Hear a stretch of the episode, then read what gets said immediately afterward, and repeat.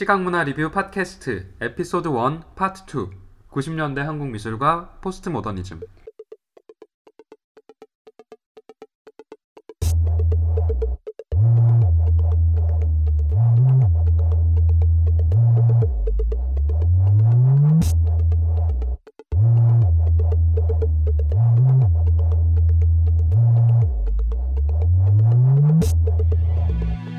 안녕하세요. 안녕하세요. 많은 분들이 기다려주셨던 에피소드 일 제일 부 잘 들으셨나요? 네, 이번에 많은 피드백이 있었는데요.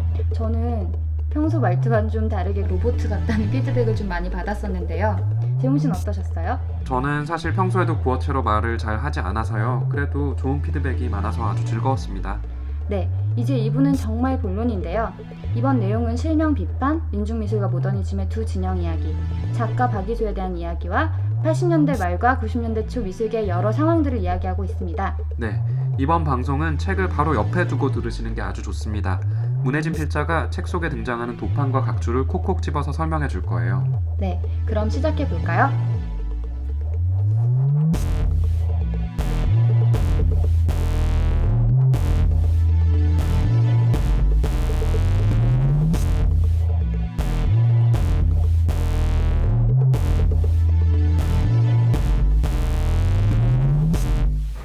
인사동하고 동숭동이 당시 전시장들이 밀집되어 있던 어떤 공간이었는데, 지금의 아트 선재에 해당한다고 볼 수 있는 젊은 작가들이 가장 좋아하는 핫한 공간이 금호미술관이었는데, 지금 위치에 있는 그 금호미술관 아니고요. 그때 금호미술관은 인사동에 있었습니다. 그러다가 이제 구십 년대에 지금 위치로 이제 이전한 케이스인데, 그 외에 이제 대표적인 큰 공간들은 현재 아르코미술관인 그 문예진 응원미술회관, 음, 그 동숭동에 있는 공간이고, 그 다음에 관훈갤러리, 그것도 대표적인 큰 공간이었고요. 그 나머지 소규모 공간으로는 뭐 소나무갤러리, 단성갤러리, 뭐, 뭐 나무갤러리 뭐 등등등이 있었는데, 소나무갤러리 동숭동에 있었고, 음. 나무갤러리가 인사동에 있었던 것 같아요. 음. 아무튼 그 두 공간에 나머지 공간들도 이렇게 나눠가지고 음, 흩어져 있던 그런 상황이었고, 그 외에 백화점 부속의 갤러리들이 팔십 년대 후반에 생기기 시작했고요. 그러니까 무역센터, 현대 백화점, 그 지금 압구정동? 네. 응. 거기 부속으로 현대미술관이 생겼는데, 그 관장이 서성록 선생님이셨고요. 서성록 선생님이라면 이제 모더니즘. 네네네. 네. 진영에서 음, 포스트 모더니즘을 음. 대표적으로 주장하셨던. 음. 그래서 그 모더니즘 이후 일, 그 다음에 모더니즘 이후 이, 라는 전시를 그 무역센터 현대미술관에서 그러니까 열었고. 왜 이 전시가 여기서 열렸을까 보면서 이거는 좀 당황스러웠는데, 네. 아, 그 내부적인 사정이 있었더라고요. 백화점 갤러리라고 해서 상업적 이제는 전혀 안 왔고, 지금이랑은 예, 다른 사뭇 다른 느낌이었던 네. 것 같고, 음, 그 지금 제가 지금까지 제가 말씀드린 어떤 기관들은 순수미술, 순수미술 계열의 작업들을 주로 전시하는 공간이었고, 그 외에 이제 민중미술 쪽 계열의 작업을 전시하는 공간으로는 세 공간이 대표적이었는데요. 하나는 인사동에 있었던 그 그린마당 민이라는 공간, 제일 대표적인 어떤 민중미술. 다른 하나는, 다른 나머지 두 개는 이제 서울미술관이라는 곳하고요. 그다음에 자아문미술관이라는 그 두 가지 공간이 있었는데, 둘 다 구기동에 있었어요. 그리고 자아문미술관은 당시에 박신희 선생님이 관장이셨고, 서울미술관은 심광일 선생님이 기획실장이셨습니다. 음. 그래서 이 서로 다른 진영들이 이 책 인트로 십이 페이지쯤 보면은 서로의 포스트 모더니즘이 달랐다. 거기 따라서 이제 하는 전시들도 다르고, 음, 전시 같이 공간도, 한, 다르고. 공간도 다르고, 같이 하는 작가들도 다르고. 기고하는 잡지도 음. 달랐죠. 그 당시에. 그러니까 민중미술 진영과 네. 모더니즘 진영. 팔십 년대는 어, 크게 보자면요. 구도가 한 축은 그 모더니즘 진영이라고 볼 수 있는 그 제도권 미술 비평가들이 주도하는 어떤 것들, 다른 한 축은 이제 민중미술 진영이라고 볼 수 있는 미술 비평 연구회를 중심으로 한 어떤 그 저항 세력, 이렇게 그 크게 두 세력이 대립하면서 양분하고 있었고, 그 다음에 그 둘 사이를 속하지 않는 제삼의 흐름들이 서서히 나오기 시작하는 시점이 이제 팔십 년대라고 보시면 되는데요. 전시 공간부터 시작해서 뭐 발표하는 주력 잡지 매체, 혹은 선호하는 혹은 옹호하는 작가들 모든 측면에서 다 양분해서 진행을 했습니다. 그러니까 물과 기름처럼 너무나 다른 세계관 때문에 도저히 합치할 수 없는 그런 관계였다고 보시면 되는데요.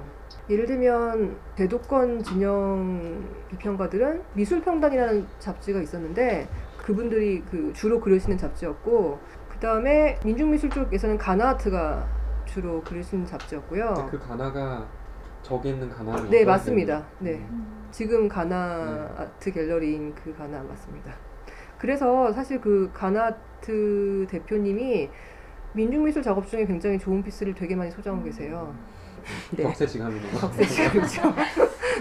근데 또 재밌는 거는 그럼에도 불구하고 지면을 통해서 실명 비판을 엄청나게 또 왔다 갔다 했었잖아요. 서성록이 글을 발표하면 다음 달에 똑같은 잡지에 박찬경이 또 글을 싣고, 그 다음 달에 또 서성록이 또 재발론을 싣고, 이런 식으로 엄청난 싸움이라면 싸움이랄까? 이게 어떻게 가능했지 싶은 부분이 좀 있어요. 그 부분이 제가 연구하면서도 어떤 면에서는 한편으로는 부러웠고요, 다른 한편으로는 격세지감을 가장 많이 느낀 부분이었는데, 개인적으로 동시대 비평계에 어떻든 간에 좋든 싫든 몸담고 있는 사람으로서 제가 지금 현재 하고 있는 현실적인 고민이기도 하거든요. 그러니까 현재는요, 건설적인 비판이라고 하더라도 그 비평가가 어떤 소신 있는 비판을 할 수 있는 자리가 거의 없다고 보시면 돼요. 그러니까 아무도 어떤 면에서는 비판을 원하지 않는데, 비평가가 어떤 비판적인 글을 쓰려면요, 많은 사람과 척질 각오를 해야 돼요. 일단 첫 번째로는 어, 해당 전시의 작가가 일단 안 좋아할 거고, 작가에 대해서 그 리뷰를, 비판적인 리뷰를 쓰면, 그다음에 두 번째로는 그 기관의 큐레이터가 싫어하죠. 특히나 오늘날 같이, 요즘같이 그 홍보가 어, 중요한 어떤 시점에 비판적인 리뷰를 쓰는 경우에는 지금은 사실 이때처럼 감히 어떻게 내가 뭐 이 선생님의 전시를 음. 비판할 수 있나 뭐 이런 생각도 해보면서 이 당시가 되게 재밌었겠다, 저는 이 생각을 많이 해봤거든요. 근데 지금 특히나 에스엔에스가 활성화되면서 더 문제인 것 같은데, 어떤 면에서는 스스로의 눈 말고는 외적인 매체를 믿을 수가 없어요. 트위터나 혹은 잡지에 실린 잡지가 그 시점에 가장 대표적이고 혹은 가장 훌륭한 전시인가, 결코 그렇게 말할 수가 없죠. 그 학생들을 가르치면서도 그 점이 사실 굉장히 큰 난점인데요. 학생들은 아직 스스로 뭐 전시나 혹은 뭐 어떤 비평, 리뷰 이런 글들을 이제 판단할 눈이 아직 형성되지 않은 시점인데, 어쨌든 누군가 기준을 제시를 하거나 아니면 어떻게 판단할 근거를 제시를 해줘야 되는데, 그게 그 잡지 혹은 어떤 뭐 신뢰할 수 있는 뭐 비평가들의 어떤 의견밖에 없잖아요. 근데 그것들이 너무나 주관적으로 진행이 되니까 이거 참 어떤 것을 참조하라고 말할 수 없는 어떤 상황이라고 해야 될까요? 네. 박재용 씨가 토탈리쿠 전시의 기획자였어요. 네. 근데 제가 어쩌다가 토탈리쿠 전시의 리뷰를 쓰게 됐는데요, 사실 조금 비판적인 리뷰를 썼거든요. 근데 저는 그거 보면서 이제 말씀드렸던 게, 아, 좀 더 이제 오셔도 되는데, 또 나도 이렇게 이래서 이랬다라고 쓸 텐데 톤 다운을 하셨을까라고 생각을 했는데, 지금의 어떤 환경에서는 그러기가, 그 정도가 네. 어떻게 보면 맥시멈이에요. 지금이랑 다른 게 그 당시엔 진영 대 진영으로 배치되었기 때문이 아닐까. 네네네. 그게 그게 핵심적인 이유라고 저도 생각을 하는데, 현재 실명 비판이 불가능한 이유는요, 물론 이제 건설적인 비판도 사실 인정되지 않은 어떤 한국 미술계의 구조적인 취약성이라고 해야 될까, 음. 정확하게 얘기하자면 후진성? 그 문제도 있긴 하지만, 비판이 개인 대 개인의 공격 이런 식으로 인식되기 쉽기 때문이거든요. 사실 그 비판하면 그 사람하고 원수, 원수가 되는 거예요. 그 반면에 팔십 년대 후반, 구십 년대 초반에 아주 서성록 당신의 글은 뭐, 뭐 심지어는 뭐, 뭐 신경질적이고 이런 표현이 등장할 험악한 정도로 리얼리즘, 예, 험악한 리얼리즘 이제 이런 표현이 등장할 정도로 굉장히 이렇게 강한 어조의 비판이 가능했던 이유 중에 하나는 개인 대 개인이 아니라 당시는 진영 대 진영의 싸움이었기 때문에 그래요. 그러니까 서성록이라고 하는 건 서성록 개인이라기보다는 그 모더니즘 진영 비평가를 대표하는 한 사람으로서의 어떤 서성록인 거고, 그리고 여기서 이제 박찬경이든 아니면은 그 이영철이든 혹은 심강영이든 간에 이들은 이제 그와 반대되는 어떤 민중미술 진영을 대표하는 어떤 비평가로서 그 진영을 대표해서 이야기를 하는 거였기 때문에 그게 개인 대 개인의 공격으로 간주되지 않을 수 있었던 것이 아닌가. 조금 지나가는 얘기지만 그 두 진영 어느 쪽에도 속하지 않은 박모 같은 사람들도 음, 있었고, 근데 그렇지 않았기 때문에 오히려 읽혔어야 하는데 좀 안 읽히고 넘어간 것도 있고. 박모는 사실 그 미술비평 연구회는요, 민중미술 진영 중에서 조금 젊고 진보적인 어떤 비평가들의 모임이었어요. 그런데 이제 박모는 미술비평 연구회도 가담한 적이 없고요, 가입한 적이 없어요. 근데 문제는 그 박모는 이제 팔십 년대 후반에는 미국에 있었고요, 작가로서 활동하고 있었고, 마이너 인절이라는 어떤 대안 공간을 운영하고 있었고, 구십 년대가 돼서야 이제 한국에 귀국하거든요. 박이소라고 이름을 바꾼 게 그때쯤. 그렇죠. 그러니까 그 전에는 박모라는 이름으로 이제 활동을 했는데, 어, 당시에 이제 박모가 미국에 있을 때 서울문화연구회라고 그 재미 작가들의 어떤 모임이 있었어요. 근데 그 연구회와 그다음에 미술비평 연구회가 대안적 혹은 진보적인 어떤 단체로서 이게 교류를 했거든요. 서로의 어떤 어, 그 활동들을 주고받고, 그다음에 뭔가 어떤 그 공통된 어떤 전시나 이런 것들을 이제 추구하기도 하고 이랬는데, 그렇기 때문에 박모는 한 번도 미술비평 연구에 가담한 적이 없고, 심지어는 그 본인이 그 정치적으로 연결되는 걸 굉장히 꺼려했음에도 불구하고 제도권 그 비평가들은 박모를 그냥 민중미술 사람이라고 생각했어요. 그래서 그 당시에 비평가들이 포스트 모더니즘을 사실 제대로 파악을 못했어요. 그거는 뭐 그분들의 개인적인 한계라기보다는 사실 시대적인 한계인데, 포스트 모더니즘의 개념은 서양에서도 장르마다 혹은 맥락마다 바뀌는 개념이거든요. 건축에서 이야기하는 포스트 모더니즘하고, 미술에서 이야기하는 포스트 모더니즘하고, 문학에서 이야기하는 포스트 모더니즘 다 전혀 다르고요. 전혀 다르고, 그리고 미술이라고 하더라도 뭐 신포현주의 계열의 작품을 포스트 모더니즘이라고도 부르기도 하면서도, 다른 한편 또 이제 신디 셔먼이나 아니면은 그 쉐리 르빈, 그 뒤샹의 병기를 다시 만든 쉐리 르빈이나 바바라 크루거 이런 종류의 그 오리지널티를 공격한다거나 혹은 뭐 이제 미술 제도를 공격한다거나 이런 작업도 포스트 모더니즘이 부르거든요.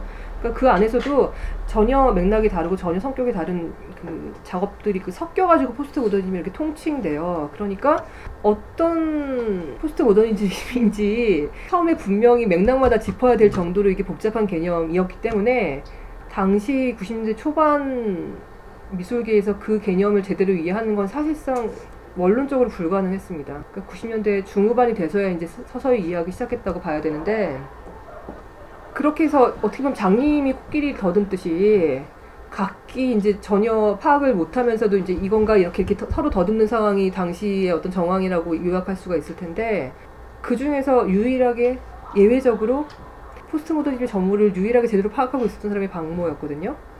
근데 그럼에도 불구하고 박모가 민중미술 쪽 사람 이렇게 인식되었기 때문에 그 제도권 진영 비평가들이 그 박모의 글을 읽지 않았어요. 제대로 평가받지 못한 부분이. 그렇죠.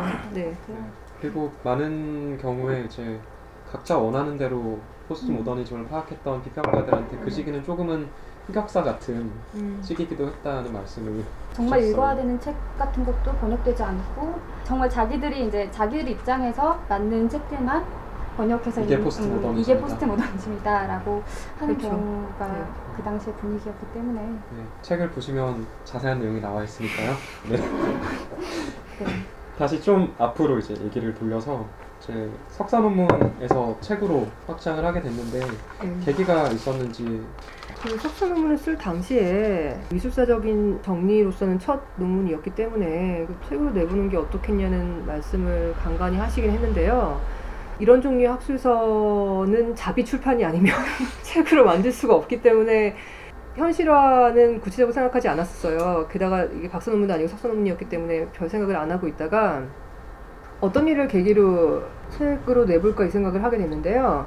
첫 번째는 그 제 후배가 서울문화재단에 그 예술연구서적이라는 어떤 그 학술서 기금이 있다는 걸 알려주면서 저에게 그걸 한번 내보라고 권유했어요.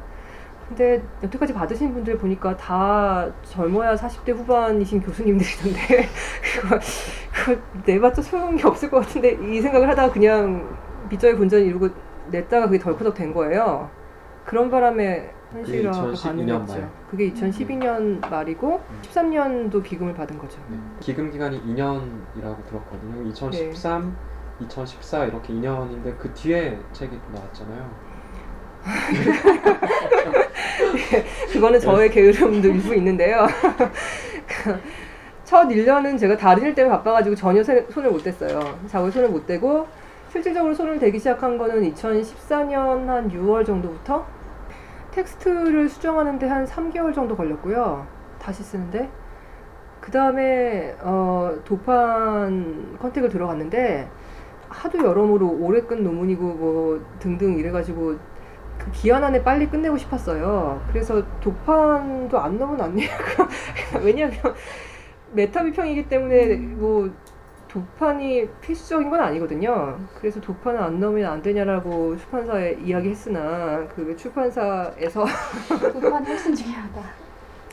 도판을 원했고, 그렇죠. 당연히 읽는 사람 입장에서는, 독자 입장에서는 도판이 없으면 재미가 없으니까. 그리고 이런 종류 책이 없기 때문에 지금 학생들은 당시 작업이 어떤 건지 전혀 모르기 때문에 이런 도판이 있어야 대충 뭐 이런 종류의 작업들이 논의가 됐구나 이걸 알 수 있으니까 도판을 넣자라고 말씀을 하셔서 예, 도판 컨택을 시작을 했는데요.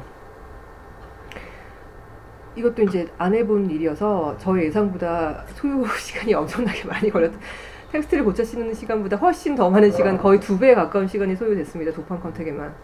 왜냐하면 일단 작가들 연락처를 확보하는 것부터가 물리적인 일종의 노가다였는데 없어진 사람들도 거의 대부분이 활동하시지 않죠.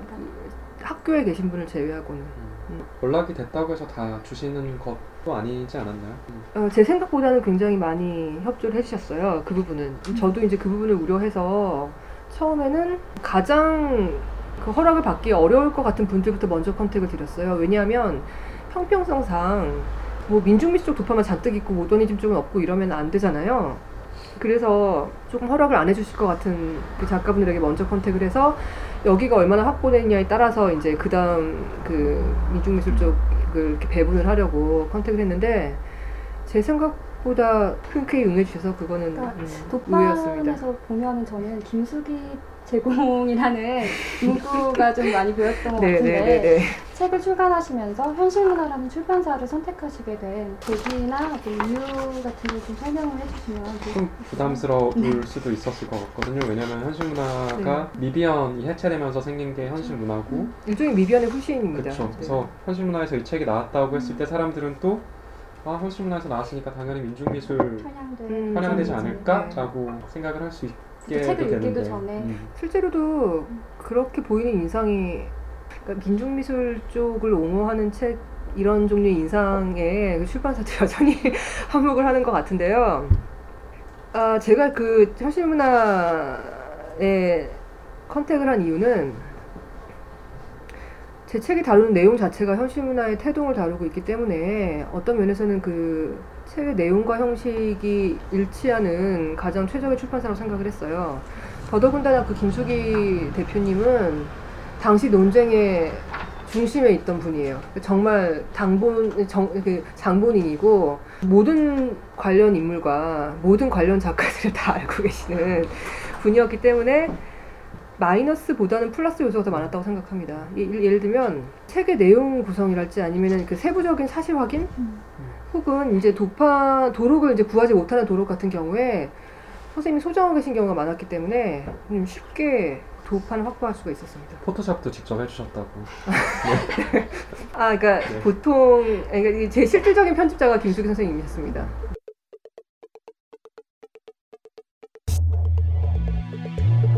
여러분, 아쉽지만 제 이 부는 여기까지입니다. 문혜진 필자가 이렇게 긴 각주를 단 이유는 대체 뭘까요? 현실문화연구 출판사의 김수기 대표는 대체 언제 등장하는 걸까요? 다음 에피소드에서는 연구자로서, 평론가로서 해줄 수 있는 문혜진 필자의 이야기, 그리고 현실문화연구 김수기 대표의 이야기를 들어보실 수 있습니다. 네, 이제 연말인데요. 그럼 저희는 제삼 부에서 만나겠습니다. 그럼 안녕히. 안녕히.